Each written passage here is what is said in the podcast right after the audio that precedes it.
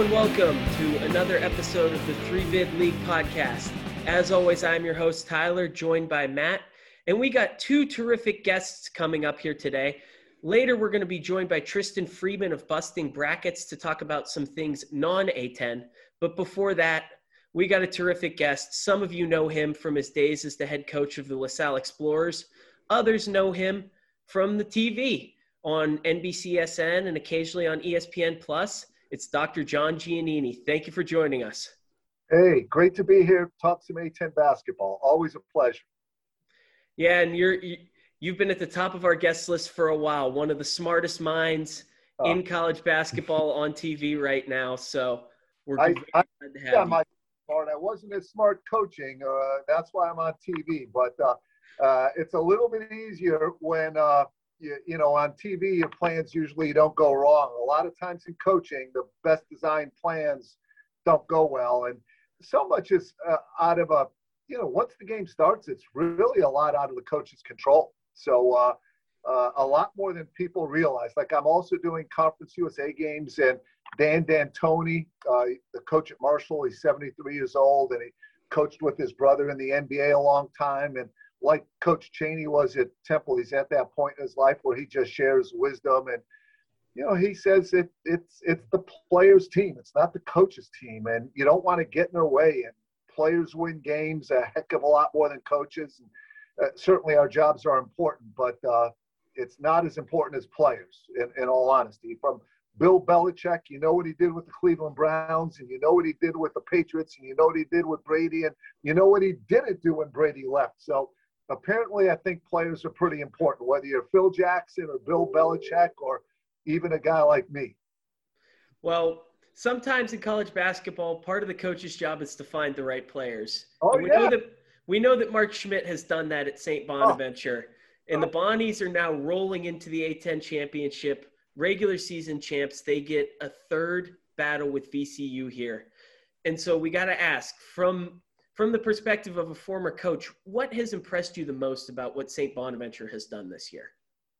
Everything. Um, and a little bit of a myth in coaching is uh, uh, depth. So depth is important for practice because you have to have good practices. But in games, there are a lot of great coaches who play five, six guys. I remember Archie Miller one year went to uh, the NCAA tournament and won a first round game with I think six scholarship players, and they had a guy named uh, Wehrli uh, who was their seventh man as a walk on. You, you're Dayton guys. You remember that team, right?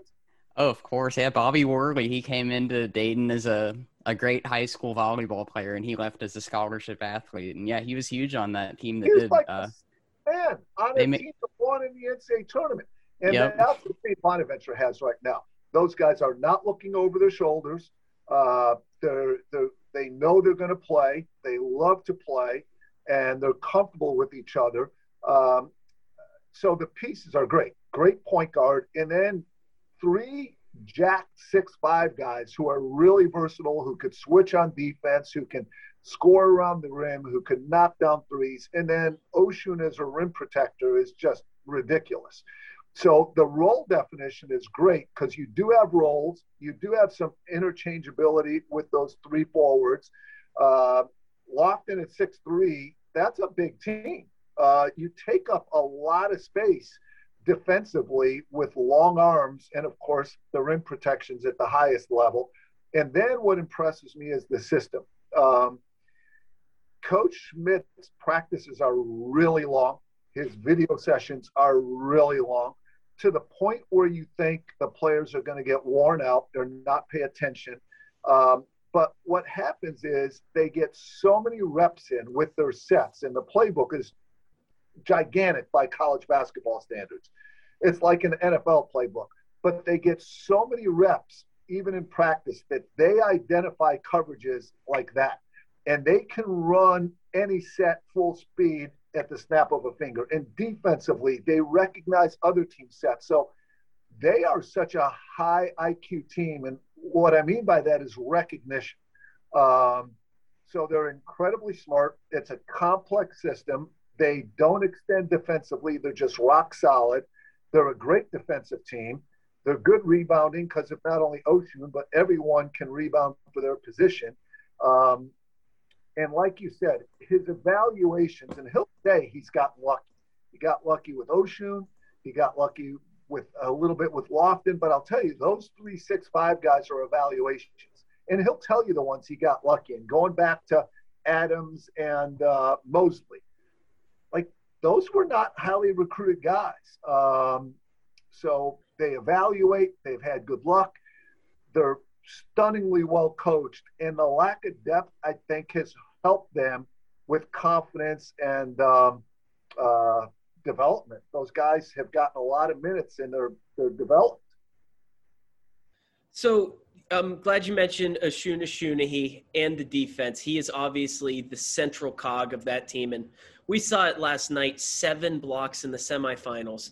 And this is a player that I would believe that you know fairly well, given that you recruited him out of high school. So you say Mark Schmidt got lucky, but you saw some talent there too. Now, I think we can say the, well, got, the Bonnies are. He got lucky I got fired, or he wouldn't be there. well, it, seems like the Bonnies are headed to the NCAA tournament. They could be running into some super athletic Power Five bigs. Do you see Osunniyi having any issue with the step up in athleticism when they get to those yeah. games? They're going to have a hard time adjusting to him. He's got the biggest wingspan and one of the quickest jumps in college. They're going to have a hard time against him. Forget about his adjustments they're going to be like, oh, okay, I, I've played against 6'10 guys. Then they find out his arms are the arms of a 7'2 guy and he jumps out of the gym and he has perfect timing. Like, they're going to have to adjust to him. I, that's an even better answer that I could have hoped for. I, I can't imagine that he will have problems with anyone until maybe we start getting to like so, some top 10 pick caliber guys. So the uh, Hasahn French made him better. Oshun was uh, so upset that French really took it to him in the last regular season game last year, and that motivated him in this game. But playing in the A10 gets you ready. Like Hasahn French is a big, strong, mean guy at any level. And um, uh, yeah, this year, maybe last year as a sophomore, the physicality could have bothered him. But again, because he's played pretty much 40 minutes a game, unless he's in foul trouble for three years now, he's seen it all. He's ready to go. So uh, one of the other guys that really intrigues me on that team is Jalen Adaway, who comes in as a transfer and slides in perfectly as an undersized four. What is it that you feel like is the best trait in his game? Because he does a lot of things well, but doesn't really get the publicity for doing anything great. Yeah, he's one of those great glue guys, and small ball works. So it's weird. I mentioned D'Antoni. I just covered his game yesterday, but with the Phoenix Suns, they he and his brother went with no center, um, and uh, certainly those smaller, quicker, more athletic power forwards. Now, I mean, Adaway ten years ago would have been a small forward. Now he's a power forward, and he's just a tough matchup. Um, uh, you know, he's quicker than a lot of guys. He's more athletic than a lot of guys. He's strong. He has a high motor. He's one of those guys that's a really hard matchup at that position. And Coach Schmidt's offense, he can call guys numbers. But the big thing about Adaway in that system, he sets so many screens, and screens get people open. So I think the system works for him, the role works for him, and he's an athletic guy who's a tough matchup, and uh, um, and he has a high motor. Yeah, and you know, one of I'm glad you mentioned the screening because I feel like he's helped to give them so much better of a spacing on offense. And I know we've mentioned before he just feels like the perfect fifth guy to glue into that team. But going forward, you know, we've we've seen different guards step up in different games. Which guy between Lofton, Holmes, and Welch do you think can really be the biggest difference maker as we get deeper and deeper into March, or is that kind of leading no, towards Lofton? It, it's Lofton's the key to everything. So the reason they lost at VCU was Lofton got in foul trouble, and Lofton is so used to playing, he he really struggles being taken out of a game. And it's not just the time he's out of the game, but it's the mental effect on him. So uh, he is he is the most valuable player in the Atlantic 10 from the standpoint that if you took him off of St. Bonaventure, they would they would go down two levels immediately. Uh, those other three guys are a little bit interchangeable. Vasquez can come in. Even Shaw has given uh, Oshun some great substitute minutes, but there's no replacement for Lofton. Lofton has to play well. And when I say that, I just don't mean scoring points. He's a terrific defender. He runs the offense. He, he, he distributes the ball, makes great decisions. He's he's the most put it this way he's the most important pl- there's no player more important to their team than lofton is to st bonaventure. And that's something that the bonaventure fans have kind of reiterated to me too when i've really asked them how they felt. Because even in that vcu game Jaren holmes fell into foul trouble too and that really hurt them kind of early on before lofton disappeared. And you know it kind of sticks in my mind like oh that was a game where they lost holmes and it really killed them and I've just completely blanked out the fact that it was Lofton going out that really made them cold because Holmes came back in and just couldn't get it going without his backcourt. And, and, coaches felt like even when Lofton came back, that he the frustration kind of lingered. He wasn't normal Lofton. Yeah, that was kind of a rough game all around for them. But speaking of the VCU Rams, of course, they will be the opponent for the Bonnies in this game this has been a team that is just filled with guys that have really broken out this year with terrific performances. I guess outside of Bones Hyland, who I think everyone has thought has been a superstar, who's someone that maybe you didn't see a, a big leap from this year that has really impressed you? I, am not sure what you mean about that. Uh, I mean, Ward obviously is out of this world. I mean, he could play anywhere. And the defensive combination of him and Douglas, I mean, those are two guys who could. So if basketball were like football, where you could just play offense or defense, I mean, Douglas and Ward would be as good a combination of, of post players as there is. Um, uh, you know, I think losing Spark Sparks was a, a loss for um, VCU. I, I thought, um, or Clark, I'm sorry. I actually on broadcast call him Clark the Spark. But that's why I said Spark. Um, I think that was a loss. Uh, their freshman class is really good. They're, they're going to come around.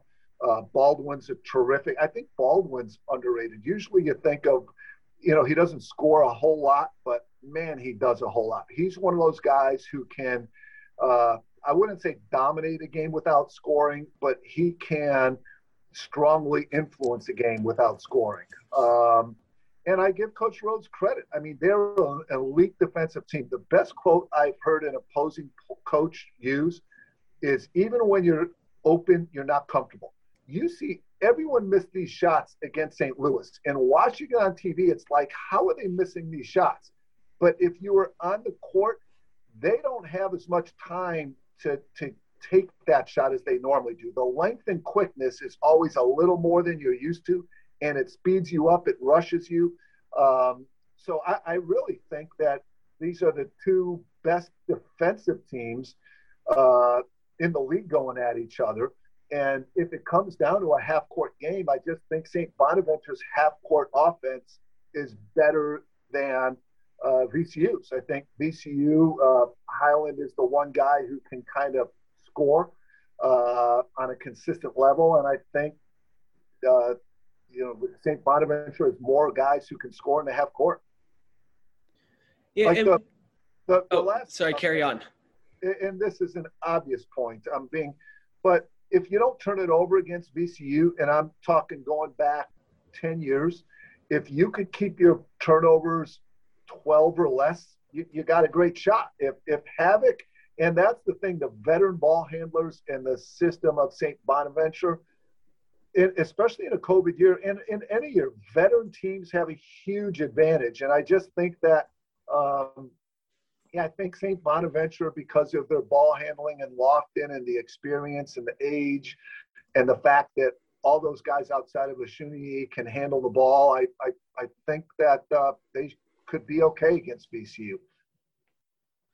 So well, I just want to take it back a, just a smidgen. Yeah. You mentioned Ace Baldwin, he's been terrific all year. But one of the things that's really kind of stood out in the last few games is he's gotten more aggressive. Obviously, he had to when Bones Hyland went out.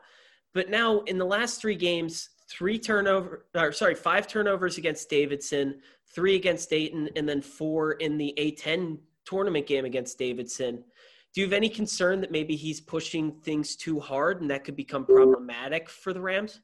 Yeah, you know what? I didn't get to see all the games. Um, um, I saw St. Bonaventure, St. Louis last night, and then the, the hotel I was staying at at Marshall didn't have CBS Sports, and I I had to get back to the hotel. But with with the stats you're giving me there, that is a concern. There's no question those numbers are a concern. But you also look at the body of work, and I I have confidence in him. You know, I, I, I so I'm kind of walking the fence over here. Is it a concern? Yes, but I'd still much rather have him than not have him. And here's the other thing St. Bonaventure does not pressure at all. They're all containments. If he turns it over, it's like you said, because he's forcing something that's not there. Um, but St. Bonaventure's defense is good because they protect the, the arc in the lane. They're not trying to chase you around. They're not trying to steal the ball. Um, so I, I, would think Baldwin should be okay.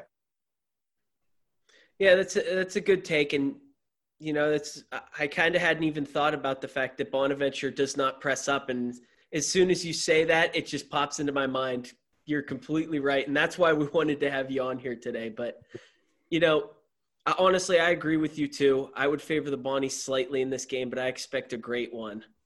Oh, absolutely. And, and when you play, um, so when you play VCU, you have to finish.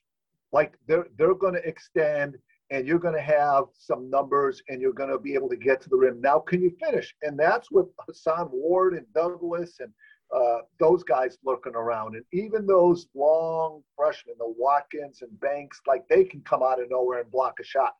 But um, I, I, think that St. Bonaventure has uh, uh, the ability to finish against them. Now, when you play St. Bonaventure, you got to make threes. You just have to because so it's interesting. Bonnie's got to make twos. VCU has to make threes, and uh, I think Bonnie's might have a better chance of making twos than VCU outside of Hyland. Now, St. Bonaventure scouting reports are meticulous. They will not let, they'll not help too much off of Hyland. But everyone else, they're going to have to make some shots. And so we saw in the last two games, both Dayton and Davidson got really patient against the VCU defense. They were content to sit deep behind the three point line and really kind yeah. of take their offense slow. And at, at times, yeah. it caused them a lot of problems. Yeah. Is that eh, will St. Bonaventure be able to be successful doing that with the talent, or do they need to push it? So the worst thing you could do, in my opinion, against VCU is to be patient. For this reason, it's hard to get a good shot against VCU when you're aggressive. Now, if you patient, like it's almost impossible to get a good shot against that defense if you're not trying to score for 15, 20 seconds. Like you have to try to score. The whole thing against VCU is you have to be able to run, but they can't. You have to win the transition battle. And a lot of that is turnovers because they run off of turnovers. But um, uh, St. Bonaventure's transition defense is good. Um, um, and, and you, pace is not just running the floor, it's how it's how hard you run your offense. And St. Bonaventure flies around as much as anyone. They might run a play that takes four or five passes, but they're flying around. So I, I just don't think uh, it's a veteran team with a good system, and they're not going to make the mistake of playing slow. Even if they take some time before they get a shot, they're working to get the shot. It's not like they're intentionally trying to play slow. They'll they'll work the whole shot clock. And VCU's defense is good. Sometimes you're going to have to go deeper in the shot clock. Um, but yeah, I, I think actually St. Bonaventure is the kind of team that's constructed with point guard play, execution, uh, to to have some success against VCU. But at the end of the day, if they don't finish, if Oshun has a two for nine, if if if they don't finish around the rim, I mean, VCU has made a lot of good teams shoot in the 30s. They still got to finish. And like I said, remember, even when you're open, you're still not comfortable against VCU. Yeah, I think that's the perfect way to put it. Um, in the semifinal game, they just held Davidson, who I mean, any A10 fan knows how well Davidson shoots the ball, and they shot 29% from the floor, which I think is a perfect example. Davidson was getting fairly open looks, but they still they had to run a lot of shot clock, and they were definitely uncomfortable. That's that's just a great way to describe it. On video, they look open. I think in person, it they're not so open. yeah, yeah, that, that would honestly explain a lot because Davidson seemed like I I likened it at one point to when the Rockets lost game 7 of the Warriors years ago, missed 27 threes in a row. They weren't missing they weren't just chucking the ball up, they were missing open threes. That's what it felt like last night, but maybe it is the difference of of the TV and the speed of the VCU defense yeah. causing them problems. I think that's that's what everyone they play against says and I mean when it happens game after game after game, when it happens 20 times a year, where these teams are missing open shots and they're shooting in the 30s, it, it's the defense. And the numbers bear it out. It's just a long, quick, athletic team, and they can really recover. Um, and in, in, a situation like that, I mean, three, four, uh, three tenths of a big difference. So, as much as we would love to to keep you for hours on end here and keep previewing this championship game. Uh, we we do have to we do have to move on and ask you about something maybe looking forward towards next season. Are there any guys that you've seen in the A10, perhaps a, a less heralded a less heralded guy, a non superstar, that you think could potentially have a breakout year in 2021 or 2022, I guess? So St. Louis is super talented. Like if they're people forgot about Jacobs. Like he was a double figure scorer on a 21 team last year. Like that's a guy that if and here's the other thing, and I'm not talking about him or St. Louis. College basketball, it's probably going to be free agency by the time next year comes, where you know don't have to sit out. It's probably going to be that way.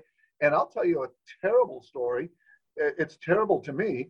So, um, and it's an indictment on our profession and the pro- and the pressure to win. So, uh, I'm walking out last night and I'm talking with a father of a really good player. And he says he doesn't know what he's going to do next year because we have a lot of schools reaching out to us. And I'm thinking to myself, this kid is not in the transfer portal. Like it's totally tampering. And it's really a problem. And we're going to see more instability, I think, uh, coming up than we ever have. So, and that's for every school, every conference. But that being said, a guy like Jacobs, through roll and COVID and uh, like he took a step back. I mean, if he he's a potential 14, 15, 16 point a game guy in this league. Like as a sophomore, he was at 10 points a game with good percentages on a 20 win team. So that would be one one. And you pick them Hargrove, Jimerson, uh, all those guys uh, for St. Louis. I mean, they're A10 starters. They, their second team, if you look at Jimerson, I'm sorry, Thatch, Jacobs, Linssen, Bell. Um, did I mention in that group? And I did I mention Hightower yet? No. In that group? no. Their second five is a solid A10 starting group. COVID just totally messed them up. Um, you know, they're really high on. Uh, so the the freshman from Duquesne. Baker came on strong, but the, the guy who is the most highly touted in that group is the the six eight guy. You guys are I'm doing I'm in Conference USA mode a little bit, but the six eight guy from Ohio. Uh, Harris, the, the big guy, right? Yeah. Yeah, Andre Harris. He's one. Jack Forrest from St. Joe's, that guy is talented. Like Jack Forrest could blow up next year. Um, La Salle, I, I like, I mean, the young. So Kenny is the one. Like, Kenny is the one. Kenny, Jack Clark, the way Rick is, is consistent. Christian Ray is consistent. But, you know, can guys like Clark and Kenny step up? Uh, I like Shaw. Like I, I, those coaches are hard nosed. They're never happy with anyone. But like Shaw, I don't. What did you guys think of Shaw in the minutes he showed yesterday, and in some of these other games? I, I found him to be pretty impressive, given the fact that he has no no t- chance to really build himself up in these games. He's he's a hard worker and he rebounds really well. And he's athletic and he's coming in cold. I like DeGray at UMass to step up. And, and I thought Weeks didn't do what a lot of us thought he was going to do this year. Like Weeks and Jacobs, they could both be like bounce back players of the year next year. Uh, but DeGray is really good. Um, uh, I mean, Fordham, who knows what's going to happen, but obviously Soriano has a wealth of talent. So here's a big guy. GW has a ton of big guys. They got Dean, they got Paar, this freshman Brown, when he got in that game against, because Paar wasn't available, when he got in that game, he was like Shaw. Like he flashed ridiculous talent. I think the guy Brown could be. Uh, I don't know how much he's going to play, but I would love to coach him. I think he has high level A10 traits. Um, you know, I think Watkins for VCU, I know he's not exactly under the radar, but I would say so he people know he's good, but I think he has all conference potential. And I don't know about his intangibles, but I was doing a game at Davidson right after New Year's, and they're working out this monster with this great body shooting threes, and it was Mennenga. And of course, he had some good games early this year, and I don't know his intangibles because I didn't see them in person. I didn't cover them this year, but physically, that guy is really, really gifted. Um, now, one of my favorite guys, and he's a glue guy, Matt Grace. All he does when he comes in is make a three, and he never turns the ball over.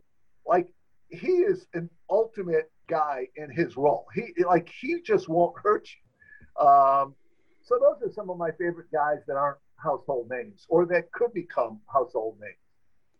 Yeah, I so, think next year Matt Grace he'll be just the perfect guy to fill the Grant Golden role after he graduates because he's already got the hair to match. And you're right, he has had some oh, good games. He's not going to score inside, but for that offense, if he can make, and I think, and maybe they don't think he's physical or athletic enough to do a lot of things well to be a major minutes guy. But if he could be a solid, if he can make three threes a game, which is in his skill set, and defend and rebound, like offensively, if you'd have if you have five shooters out there in that offense, and I remember that three he made against Kentucky, and he shoots a good percentage. Uh, and I didn't see the game uh, where he almost made the three to tie it at the end, but it was behind. but I, I would be, I would not want to guard that offense if he's the center and he's, but they don't post like he's really just screening and popping and high post and dribble at. Uh, I, he's such a good shooter and he doesn't make mistakes with the ball.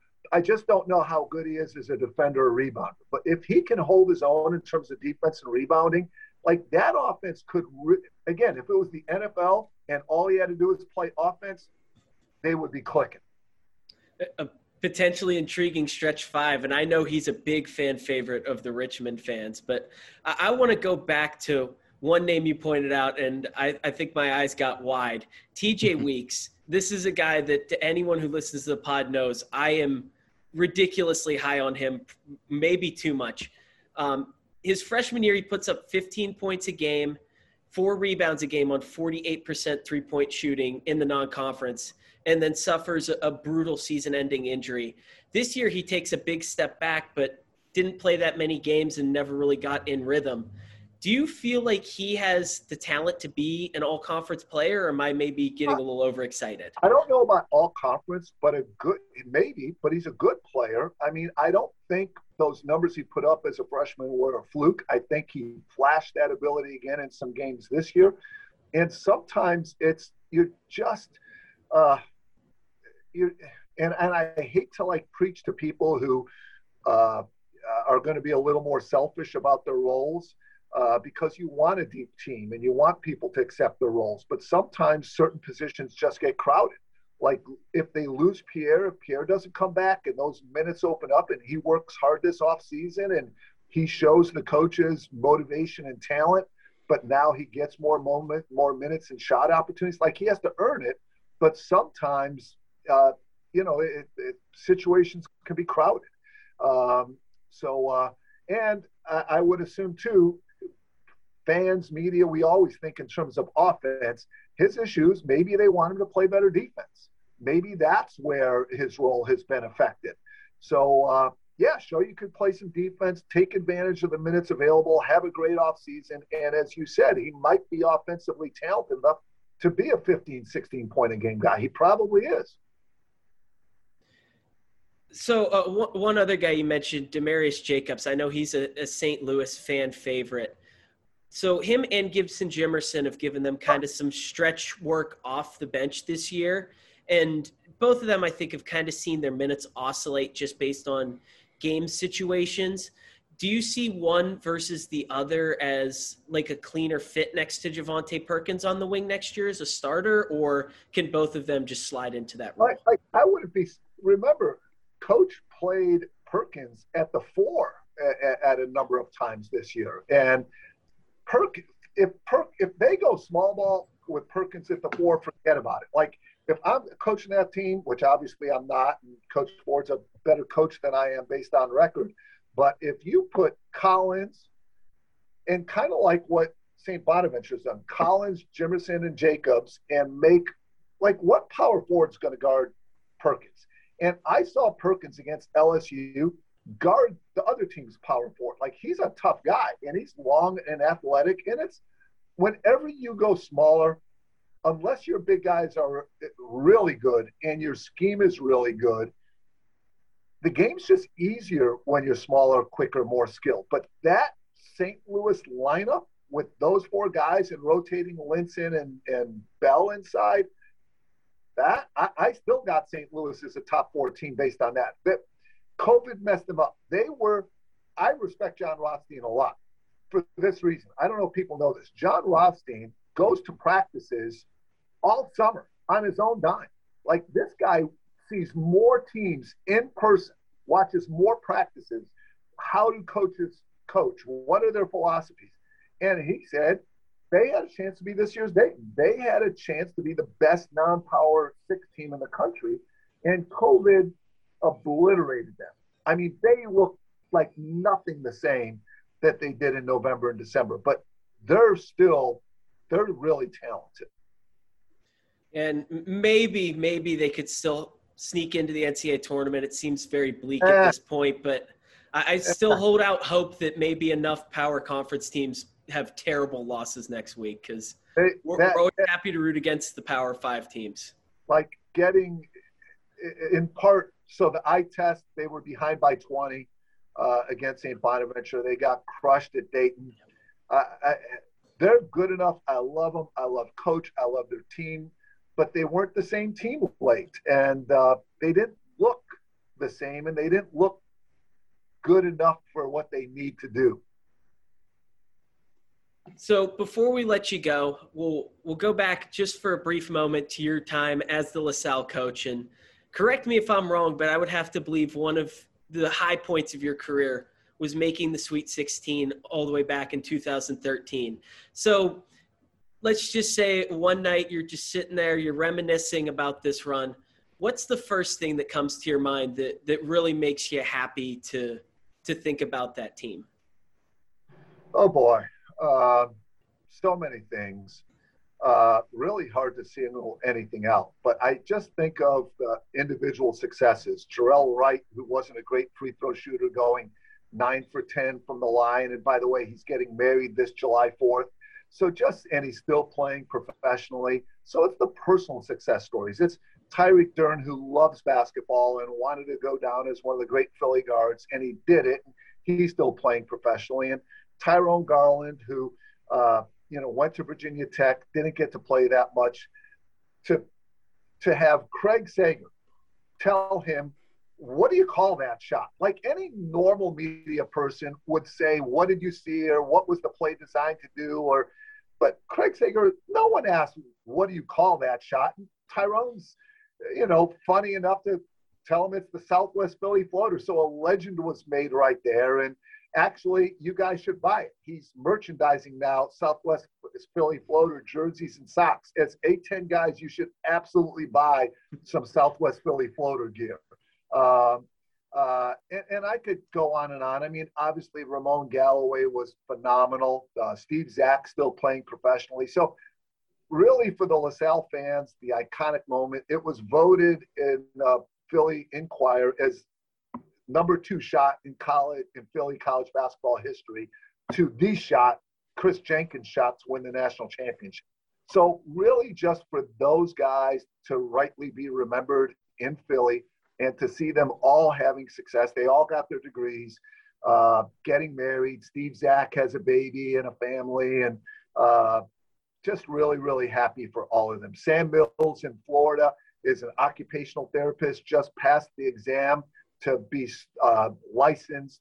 So I know that's not a basketball answer, but just that that knowing that we won not just because of character, I mean talent, but because of who those guys were, and they showed it in that tournament, and they're showing it throughout their lives. It's just wonderful. Rohan Brown is an entrepreneur.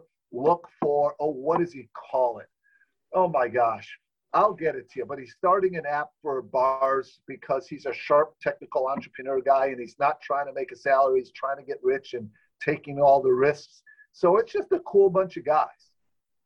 And I'll, I'll, be honest, you know, I wasn't necessarily looking for a basketball answer at all. I just wanted to hear what, what kind of pops to your mind. And it, it is great to know that you still think back on those years so fondly because I think some coaches become cynical and they'll like don't don't remember their best times, but clearly you do. So I, I, I and you're right. I am a little bit cynical because the business is really brutal. Um, it's really tough because we we're all compensated great at this level, and we all love what we do.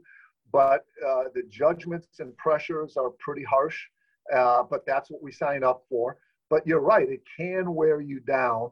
Uh, but the things I talked about, that's why you get into coaching. I, I, I worry about young coaches now because the money and the attention are so big. But when myself and Mark Schmidt and Chris Mooney was a D3 guy, and uh, I mean, everyone, uh, Dave Paulson was a D3 guy.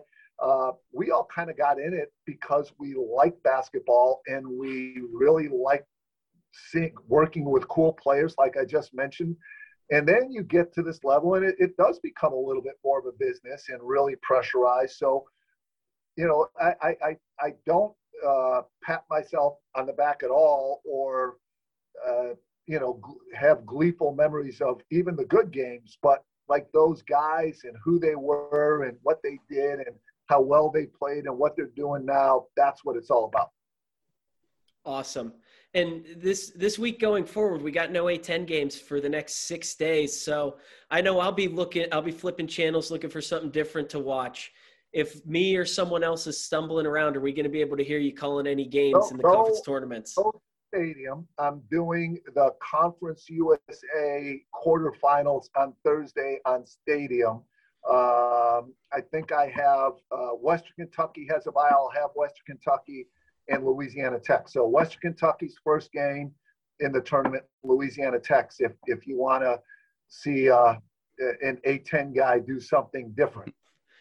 Yeah, and Western Kentucky is a pretty fun team, so I will definitely be sure to make my way over there. But Dr. John Giannini, thank you for joining us today. Oh, I love love the A10 guys, man. Anytime. See you, man. Thanks thank for you. having. All right. All right, another thank you to Dr. John Giannini. Absolutely terrific. One of the best interviews we've ever had on the pod. And we got another good one coming up here talking to Tristan Freeman. But before we get there, we wanted to take a few minutes to talk about what happened to SLU last night. Of course, they lose to St. Bonaventure. Looks like their tournament hopes are probably dead, but not completely so. The one thing I will say, Drake just lost to Loyola Chicago in the Missouri Valley Championship game.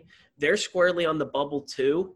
And we're recording this on Sunday night. I just got to say, if St. Louis and Drake don't play a neutral site game in Indy this weekend, that is a bad move by both of those teams because I feel like the committee will prob- would probably just treat that game as basically a winner makes the first four, loser goes home type of match. Yeah, that would be a great game and a, a really a no lose situation for either team because I, I do agree they both need a win to get in. It's so weird. And we knew this was going to happen this season, the COVID year, where teams aren't going to play the same amount of games. But I look at St. Louis's resume, I feel like they have no shot. But I'm on bracketmatrix.com right now, and they're the first team out of the field, and 36 out of 122 bracketologists have them in right now, which is a you know it's a fair amount. So yeah, I and feel Lunardi like, has them third out, so not exactly far away. Yeah, and it's always what happens after every single big game. As soon as a, a bubble team loses, all their fans come out and say, Well, we're done. See you next year. And it's always those huge overreactions in the minutes after the buzzer. But, you know, the next day you realize like six or seven other bubble teams lost on the same day. It it's going to be a really stressful week for the Billikens because they're just going to have to sit and wait now. But I don't know if they can manage an extra game against someone like Drake or Belmont or whoever, just another solid mid major that wants to play it. Maybe they still have a chance and we can get that three bid league because I think the two of us will both agree. I think we're feeling good about St. Bonaventure and VCU making the tournament. I mean, there's literally no question that St. Bonaventure is going, and quite frankly, I think at this point it's more of a conversation of could they maybe even sneak up to a seven because actually we'll save this. This is something I want to bring up to Tristan, but VCU should be in. Lunardi said that they are in no matter what happens against Bonaventure. Um, personally, I don't feel fully 100%, but I would say 99%, having not gone resume by resume yet of the bubble teams personally. Um, I, I kind of feel like VCU at this point is just fighting to avoid the first four. Yeah, I think so. I, I think the Bonnies, they're 27th in the net. It would be pretty obscene for them not to make it now, especially since they have three Q1 wins. VCU, you're probably right. They could fall to the first four, but I mean, shoot, it is the 10 year anniversary of their first four to final four run, so I don't even think their fans would mind that too much. But yeah, those two seem pretty safe. Um, yeah, it really just comes down to St. Louis in terms of getting a third team in. But I do think we need to talk about the uh, the post game quote that generated a lot of buzz on the internet after the game. Uh, Travis Ford not very happy for a lot of reasons, but he mentioned that he thought it was an advantage that St. Bonaventure got to play on VCU's court the night before and that that got a lot of attention. Tyler, what do you, what did you think about that? Quit whining, Travis Ford. Well, they lost like, by 18. So yeah, and, and and by the way, it's uh, first off there are two forms of home court advantage. People have kind of forgotten this this year, where there's the advantage of having thousands of people in there screaming in your favor or screaming against the other team and then there's the just the comfort of being in your own building and sleeping in your own bed. Like i think anyone who has played basketball at any level even just myself which was no more than a bunch of intramural games from third grade up through college sometimes it throws you off being in a place that you've never played before for the first five minutes. It shouldn't affect your game and it's not like guys like Goodwin and French haven't played in Siegel before. Like in the end, a basketball hoop's a basketball hoop. It's the same height, the key's the same size. It's not even like we're talking about MLB parks here. Ford was just trying to look for an excuse. I think if anyone gets to complain, it's it's Anthony Grant and Bob McKillop. They had to play true away games here, and I don't know. That raises some questions to me. Why the A10? They had to arenas at their disposal. So it seems like they could have done a better job of being more flexible. But now I think you're right. I think Ford's maybe trying to lobby to the committee, trying to make the loss not look quite so bad. But at the end of the day, when you lose by double digits like that for pretty much the entire game, they were trailing.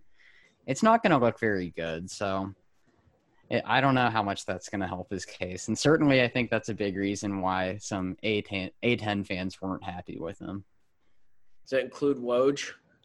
Yeah, so uh, noted St. Bonaventure of the mighty Atlantic 10 fan, Adrian Wojnarowski, uh, he he chimed in last night. Unfortunately, I actually just clicked on the tweet from A10 Talk. It looks like Woj deleted everything, so maybe the I don't know why. I mean, it wasn't nasty. Maybe the higher ups at ESPN didn't like it very much, but uh, yeah, he he he wasn't happy, and I, I if I was a Bonnie fan, I wouldn't be very happy either because it kind of takes away from their win. But anyway, that that was pretty fun last night to see Woj join in making fun of St. Louis with the rest of A10 Twitter. Sadly, I'm sure that the higher ups at ESPN did step in. We all know that Woj has gotten in trouble for his Twitter replies already once in the last year. Um, once again against a, a, man, a key figure of the state of Missouri, their Senator Josh Hawley. So I just want the Woj versus Missouri rivalry to really go a step farther. And I think that the next thing is he has to pick a Twitter fight with either a member of the Cardinals or the Blues and really just ingratiate himself as an enemy of that state. Yeah. Are there any like notable NBA players? Who's the biggest NBA name from the state of Missouri? Because that could be his target. Was either already... Bradley Beal or Jayson Tatum. Yeah, As everyone who watches the NBA knows they are both from St. Louis and know each other.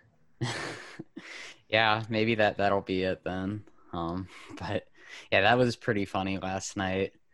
I guess before we get into the final interview, we should talk about a couple of other teams in the A10 might still have some basketball ahead of them. I've seen Richmond on some NIT bubble watches. Maybe Davidson gets in. I don't know anything. You know, do you think those teams have anything to look forward to in the NIT? I didn't think you'd care enough to talk about this on air. I was going to bring this up after we stopped recording, but this morning I scrolled around. Um, it appears that there are two websites that do NIT bracketology. I, I'm actually kind of surprised that there is not more, but one of them, the DR rating site, actually has Davidson above Richmond and very comfortably into the NIT field as the last three seed. So maybe the Wildcats haven't shut things down, and uh, maybe Bob McKillop is pl- planning on practicing for the rest of this year.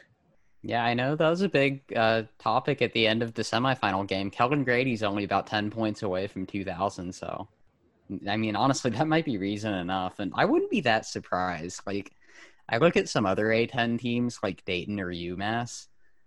I feel like there's going to be enough power conference teams that opt out of the NIT that if those teams want to play, I honestly think they might just be able to. Uh, we'll see how that goes. Like, I don't really see Coach K showing up to Dallas or wherever they're playing this. I, I don't I don't think he's going to be able to convince his guys to play those games. And one interesting thing could be with the shortened NIT field, as we talk about St. Louis maybe getting one more game this week. Perhaps if they can't get Drake to play them, or maybe if one of the Mountain West teams loses early, um, maybe a team like God, I'm kind of scrolling through here. But I guess the the biggest one would be St. Mary's, who would seemingly be hovering around the NIT bubble. If Randy Bennett just cares about getting his team extra games and extra reps, and maybe who knows, maybe the guys just have a ton of pride there and they just want to make sure they keep playing their season. Maybe they'd be amendable to playing St. Louis somewhere just to try to boost their NIT resume. Um, I, I don't think there's a ton of candidates for it. I think the most likely would be if you have a team like a Wright State that's a smaller conference team, it's a big deal for someone like that to make the NIT. And with one seeds not getting an auto bid, maybe a one seed in some conference that's like 80th in the net would be looking for an opponent, like a Navy yeah. perhaps. Yeah, or what about Colgate is like ninth in the net still, which I don't understand. I think it's because they've only they've played their like 12 games against the same three opponents, so I think the net just doesn't like that very much. But yeah, I mean maybe it could even just be a decent low major. Be yeah, uh, the only one the only reason I don't put out that one is right now Colgate's the, probably the overwhelming favorite to win the Patriot League. Mm-hmm. So they'd have to lose, they'd have to get bounced in the semis on Wednesday for that chance to open up.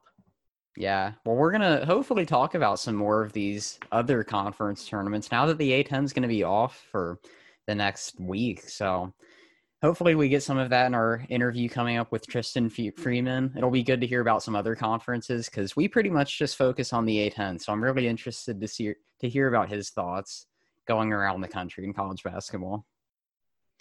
Yep. And so we got we will have that coming right up. All right, we are back with Tristan Freeman of Busting Brackets. And with the A10 being off for most of this conference tournament week, we wanted to turn to one of the experts of college basketball as a whole to essentially give us a guide to these next few days of conference tournaments and what could be exciting, and then moving forward for the NCAA tournament. So, Tristan, thank you for joining us. Hey, thank you very much for having me. It's a pleasure. Yeah, you do some great work over there at Busting Brackets. And so we felt like we could go to you as one of the experts of this sport. And so I think the big question on my mind right now is outside of the obvious, which is Gonzaga, who is just lighting the world on fire right now. Who would you who would you personally put as the next big favorite for the national title? Yeah, I would argue that Baylor deserves to be right up there with Gonzaga's 1A and 1B. I think if you exclude the pause that they had to deal with for a couple weeks, they've been just as impressive and doing it in what I think is the best conference in basketball in the Big 12. They have seven teams that I think you can make a legit argument could make an Elite Eight run.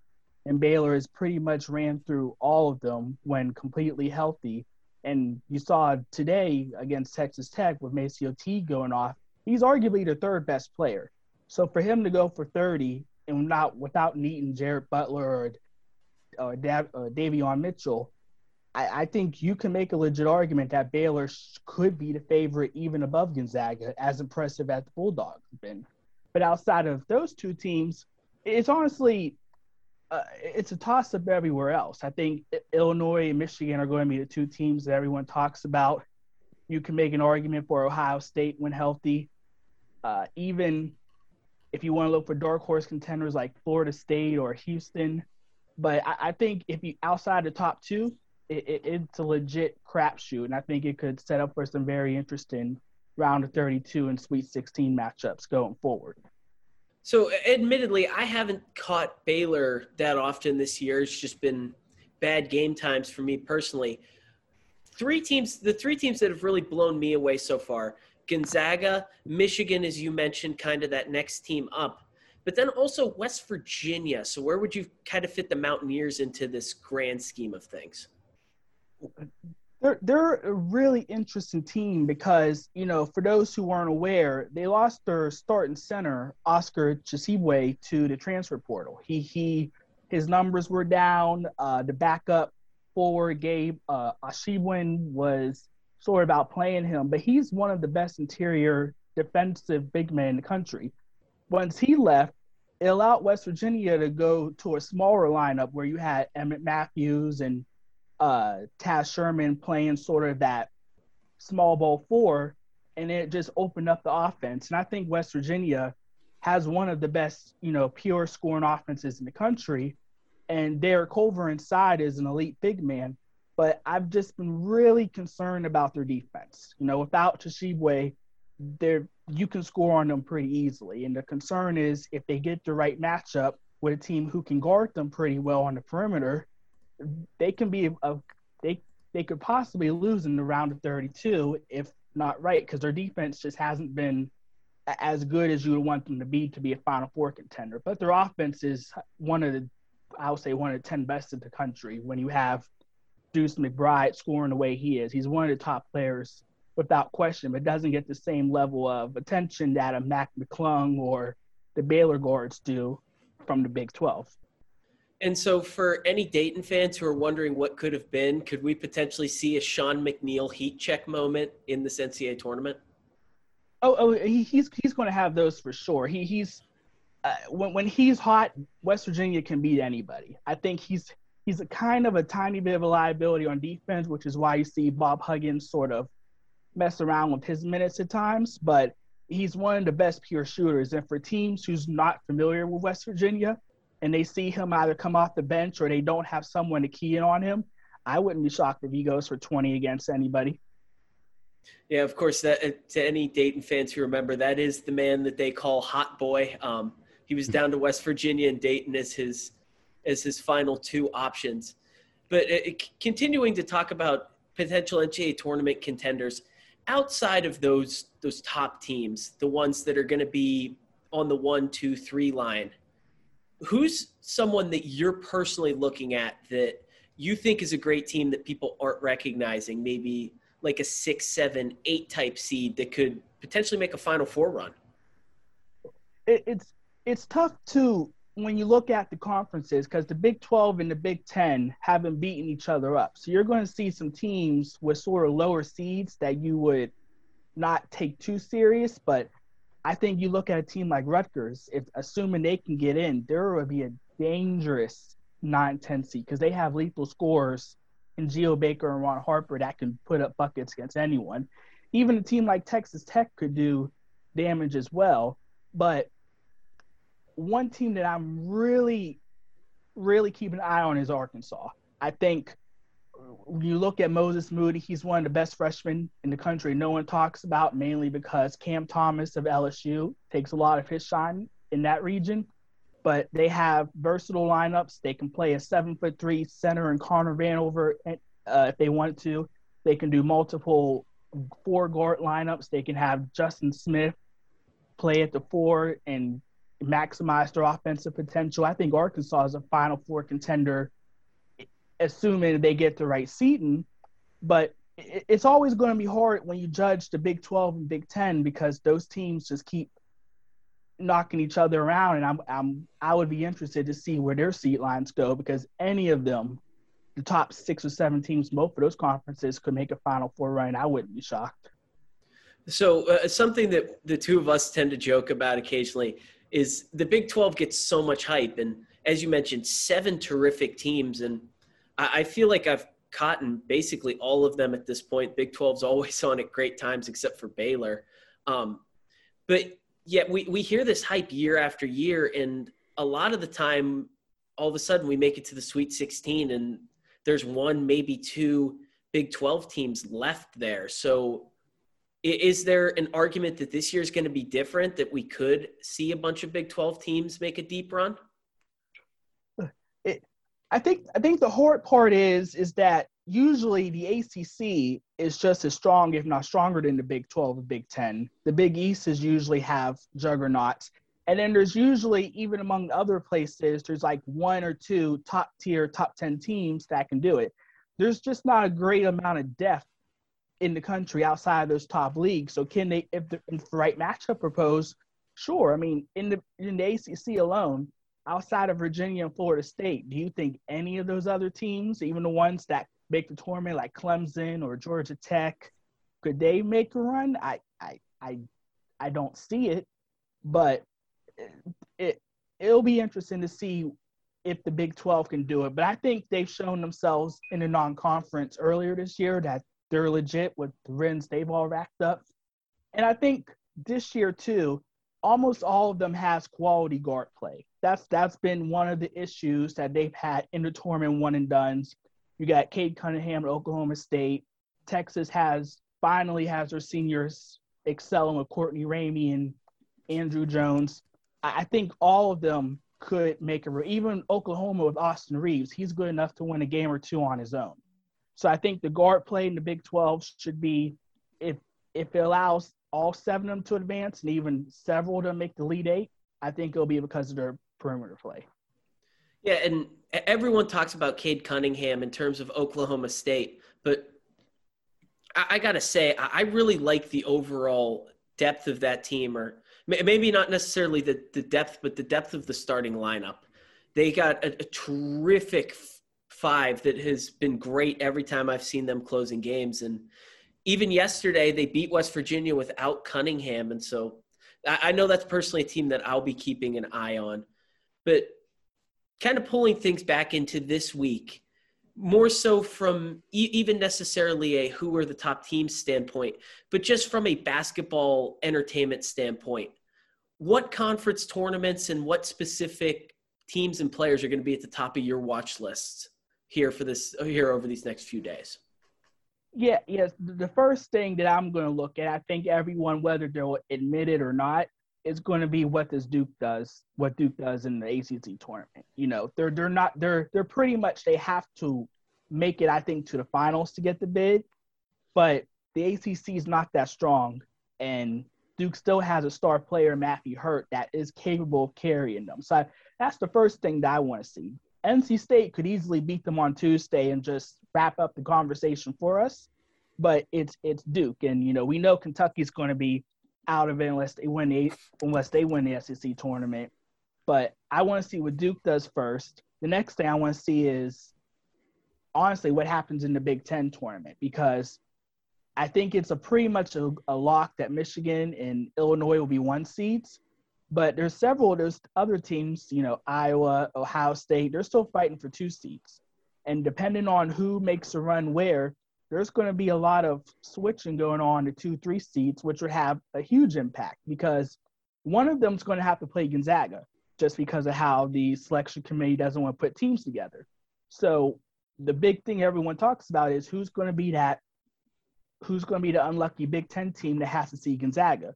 Right now, looks like Iowa's the big is projected, barring they go on a run. We saw what Gonzaga did to them earlier, so it would behoove them or Ohio State or others to, you know, not bounce out early and force the community to put them in that bracket. Is there any chance Ohio State falls below that two line? I just I haven't been impressed anytime I've put them on. And yesterday they end up losing to Illinois. They already have eight losses. Is, is there any chance that they maybe just got a little too overhyped early in the year? Yeah, yeah, I think Ohio State, like every, like almost everyone else did, they had a nice run where they won five straight. And if you win five, six straight in the Big Ten, you automatically going to vault up the rankings. Uh, but they're definitely sliding. I think the the thing that could save them is that Villanova will probably fall off. They they just lost Collin Gillespie for the season. Justin Moore is hurt as well. They're I think everyone, if they do their own mock brackets for the Big East tournaments, everyone's going to have them lose at some point, and I'll probably kick them off. And Houston, if they don't win the uh, American Athletic Conference tournament, they'll probably fall off. So I think Ohio State, as long as they don't lose to a bad team in the Big Ten tournament, they're probably safe there because I, uh, everyone else is going to fall off. Expect, and you can include Alabama in that conversation too. If they don't make it to the uh, SEC tournament finals, they could fall off to a three. So I think Ohio State's safe, but are they a team that you fear right now? I, I don't think so because outside of EJ Liddell and Duane Washington, the, the supporting cast hasn't been stepping up as late. And you, you have to have legit depth if you're going to make a run this year. And so outside of the superstars, the Cade Cunninghams, Luka Garza, all of the Gonzaga guys, Suggs and Kispert – um, really any of the big names that everyone's hearing, even if they're not necessarily paying attention to that team. Who are some of the funnest guys to to watch? That let's say there's five different games on at once, and you see that player X is playing, you're flipping over to that game. Yeah, uh, one player that I, I always watch is Scottie Barnes, uh, Florida State. You know, five star freshman, but he's not one of those that's going to drop 30 on you. He's one of those that's going to fill up the stat sheet, play good defense. He can guard a big man, he can guard a point guard. It's always fun seeing how Leonard Hamilton utilizes him in any game because depending on a situation, he, he's always going to be the X factor. Now, he comes off the bench in favor of having MJ Walker and RayQuan Evans start on the perimeter. But I think using him as the ultimate Swiss Army knife it, it, it's always going to be fun to see. And Florida State is my dark horse, assuming that they can consistently play defense at a high level. Uh, other players, I, I think uh, I saw him today, Cameron Krutwig of Loyola Chicago. He's he, he's one of those big men that you don't understand how he produces the way he does, how he looks, but he just consistently gives you 20 points, nine rebounds, six assists, couple blocks, couple steals, and, and it's always going to be fun to see Loyola Chicago back in the dance, and he and he's one of the top players for that. Yeah, I'm, I'm glad you brought up Loyola Chicago and Krutwig because they've been having another special season just a couple years after their Final Four run. But since we are a mid-major podcast covering the A10, mm-hmm. I'm just curious what other mid-majors from one or two bid league conferences do you see as potentially being scary for like a four or five seed in March Madness?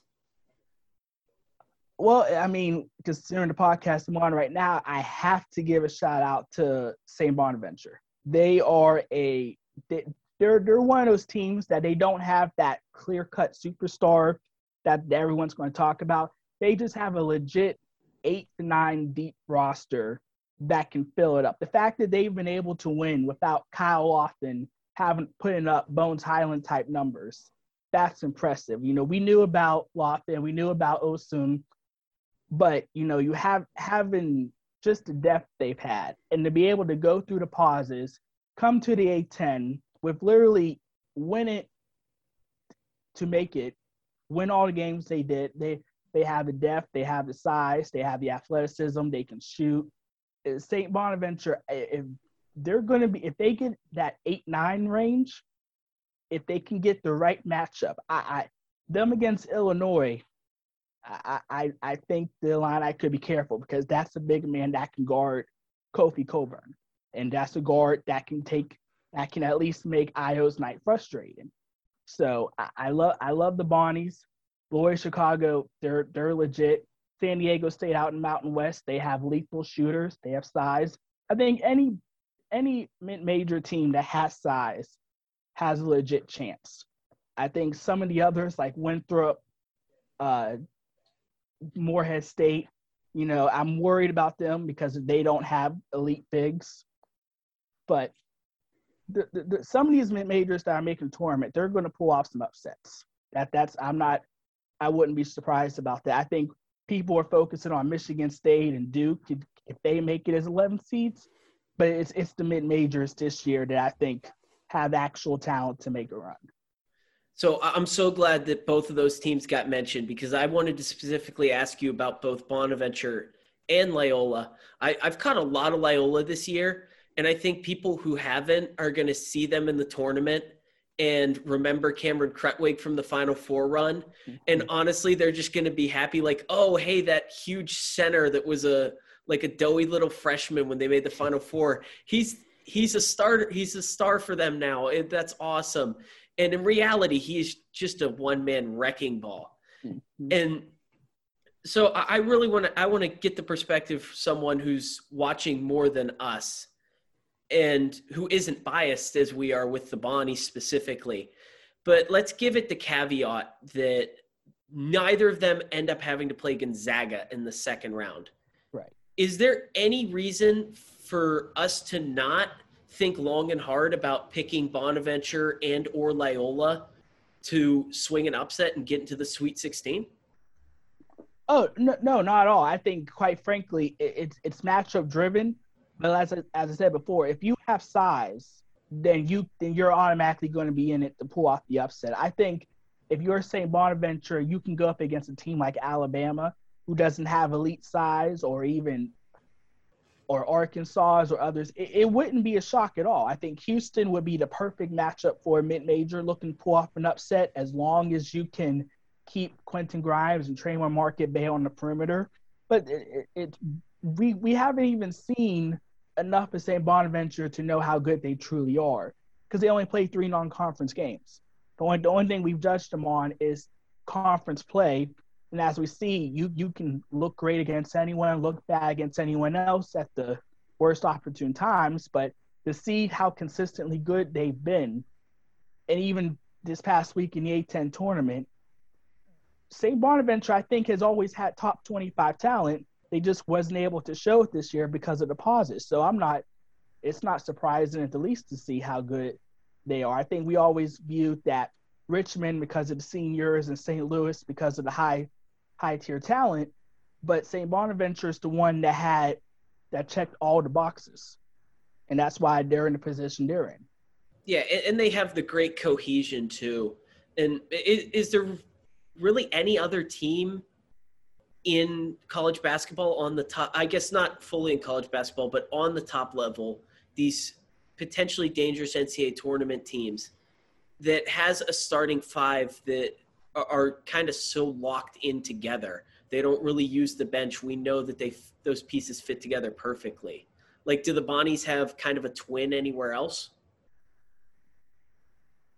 Uh, I, I guess if you want to say Gonzaga, when they have Andrew Nembhard in, because that's that's their depth lineup. They have four guards and Drew Timme at the big, and because of the size of the guards, you can't really exploit that even if you have big lineups. They're they're I think there there's a reason they're undefeated because how cohesive they is, especially when they make you pay every time you turn the ball over. But it, it, it's important to have, like you mentioned, not only have cohesion, but this is going to be a tough seven days after Selection Sunday. You're going to have to go through testing every day, hope that you don't get popped. And there, there's a mental maturity that you're going to have to have to get through some of this, especially in the worst case that someone does test positive. I think, you know, you, you've seen what St. Bonaventure has done already through the adversity. There was a whole lot of teams who only played two or three games heading into nearly January, and some of them just, you know, just hung it up. For St. Bonaventure to do what they did is one of the under the radar impressive things we've seen this year, despite them only playing so many games and still pretty much being locked in as an at-large team. So, uh, correct me if I'm wrong, but it seems like you're you're saying that one thing to maybe favor this year would be teams where we know that they got a lot of mature veteran guys and especially coaches that we know are mature and are guys who can really keep a locker room together. So like one that comes to mind to me is Tony Bennett. Like is is this the year to maybe just trust a great coach that we know keep his team in in good spirits throughout the tournament, even more importantly than normal? You know, I, I think for the teams that made it here, they've gone through enough adversity where I think it, it's okay to trust them. I think one of the things you've seen with the Blue Bloods, with Duke, Kentucky, even to lesser extent Kansas and Michigan State, is a lot of these programs face adversity that they never would normally have. They had everything pretty much handed to them. They can practice whenever they want. Everything went smoothly. But once things went wrong, they could never recover. You know, and I'm said for I'm not blaming anyone for things that happened this year. But I don't think it's a shock that the big name schools struggled more than they did. Because I think sometimes when everything goes smoothly for you for a long period of time, you just don't know how to adjust.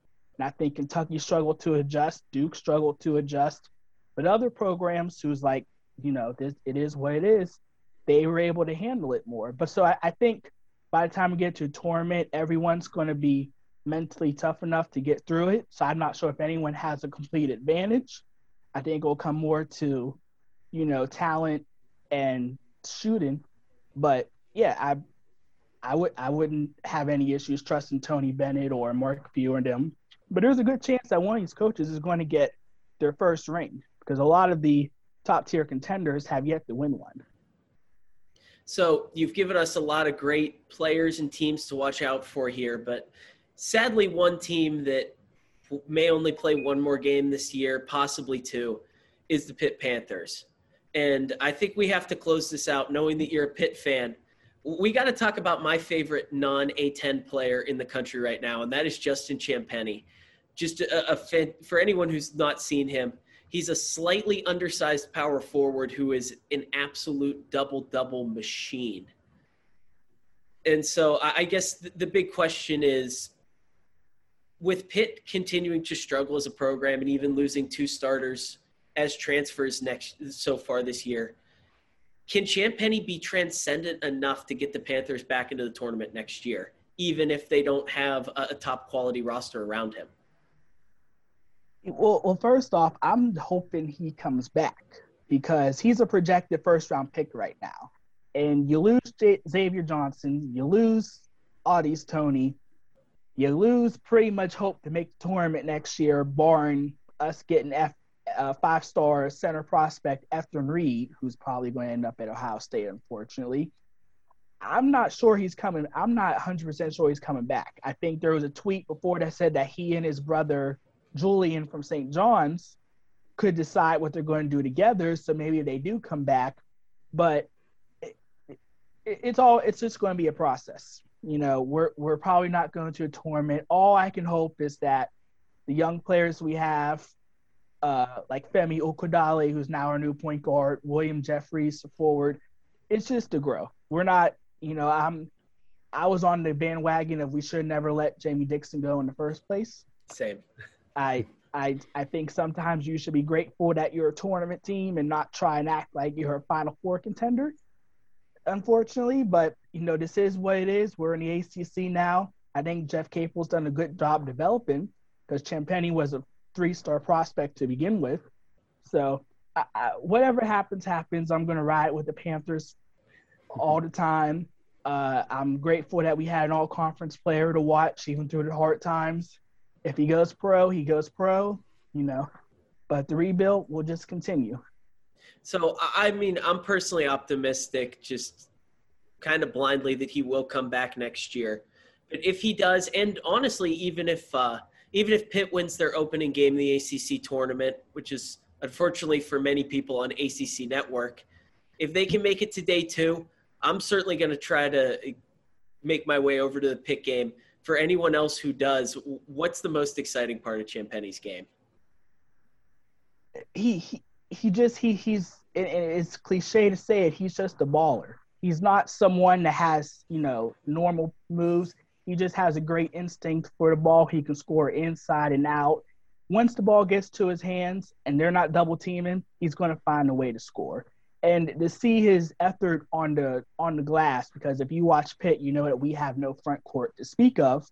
For him basically to be our center, it, it, it's it's it's just great to see his effort and his heart, and he he's always just he's always going to play hard, and that's what I appreciate of him more than anything is that he's just going to do what he can do. He's going to fill up the sheet and keep us competitive, and thanks for reminding me that's on ACC network. So that means I can't watch it.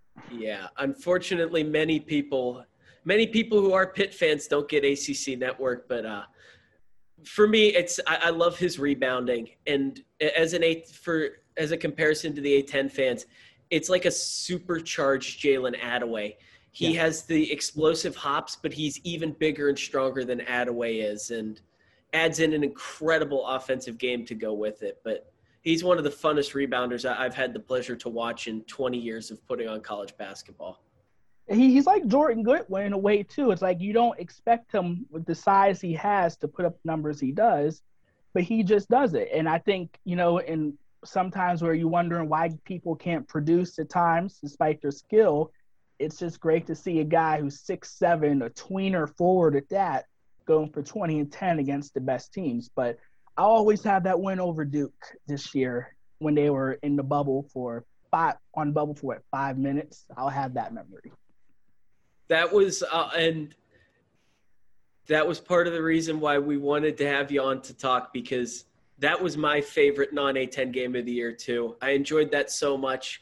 Uh, not only getting to just watch Champagnie, but it was a great performance from Jalen Johnson, who's another guy that unfortunately we will not see in the tournament since he left Duke. But hopefully, brighter days ahead for Pitt, and hopefully for all college basketball fans, we'll get another year of Justin Champagnie. And who knows, maybe his brother would even come join him at Pitt. It seems unlikely, but it doesn't seem impossible. I, feel like he might join. I feel like it might be the other way. That he would join St. John's because St. John's got a nice roster for next year. I think they have top 20. If they can just land a big tra- transfer big man, they're top 25 good for St. John's. But it's I, I'm I'm at peace with it. I just just hoping we can get back to the tournament one day. Yeah, I was hopeful that they'd say ACC over Big East, but seems like they might not. Well, Tristan Freeman, before we let you go, uh, anyone else that you want to shout out in college basketball is just being a, a player, a team that you want to keep your eye on here going forward?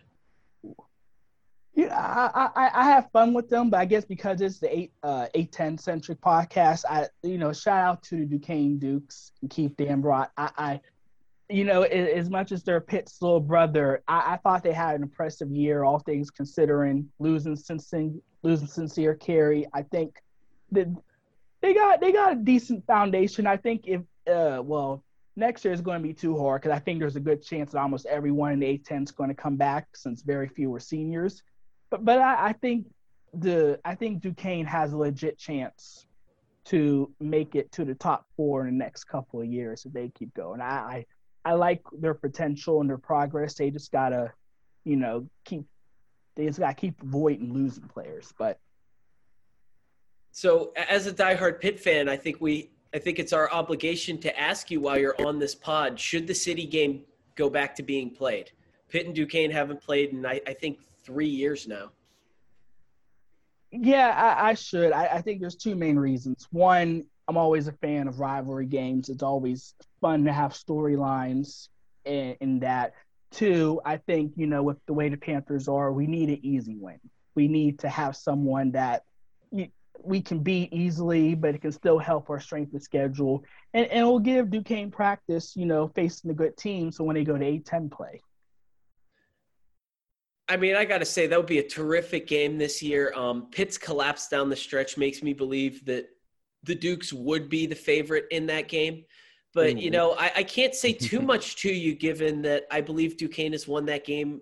It's either only two or three times in the 21st century. So, if you want to look at the numbers, it would certainly say that Pitt is the big brother in the relationship. Yeah, but it's not even Duquesne in the A10 that I, I dislike the most. It's UMass because they took because they took Tre Mitchell from us. The how we allowed him to leave the city and end up it's it we if we had Tre Mitchell, oh just it that it, that's heartbreaking because anyone who's from this who's lived in the city at some point, it's like why? And we haven't had a big man since 2015, and that that's what makes it hurt even worse is that we could have had Tre Mitchell. Yeah, the best the best Pittsburgh area big man recruit since DeJuan Blair, who of course did choose to stay close to home. So, uh, Tristan, where can everyone find your terrific work? Uh, uh, you can find me at uh, Busting Brackets. I'm also on Twitter as much as possible at uh. Sorry about that. Sometimes I forget my own uh, handle. Uh, you can either find me at Busting Brackets or at Hoopsnut351 on Twitter. Uh, always, always love to interact. Uh, favorite teams are Pittsburgh, Gonzaga, but I'll pretty much follow and talk about anyone. Always fun, and I can't wait to talk about uh, the A10 because it's going to be a really fun off season to see who comes and who goes. And I would not be shocked if we have a couple of preseason top 25 teams, depending on what happens with a couple of players. But Thank I appreciate you guys having me on. It's going to be a fun NCAA tournament, a fun March. I'm just glad that we actually can have this after what happened last year, and I'm just grateful for whatever happens. Yeah, college basketball is alive and well, and for anyone who is not already following you, they absolutely should be. You have helped to fill in a lot of the knowledge gaps that I have of the lot of the other conferences in college basketball right now. Thank you for joining us. Thank you, thank you. Yeah, glad to come on anytime for you guys. A big thank you to both of our guests, Dr. John Giannini of NBC Sports and Stadium, and Tristan Freeman of Busting Brackets, both giving us some terrific interviews, giving us plenty to think about with the VCU St. Bonaventure Championship game coming up next weekend, and plenty of games and other interesting conference tournaments up until then. And we thank you guys for listening once again to the Three Bid League podcast. As always, give us five stars on iTunes if you like the show. Leave us a comment on there. Everybody, be sure to stay safe and enjoy the basketball.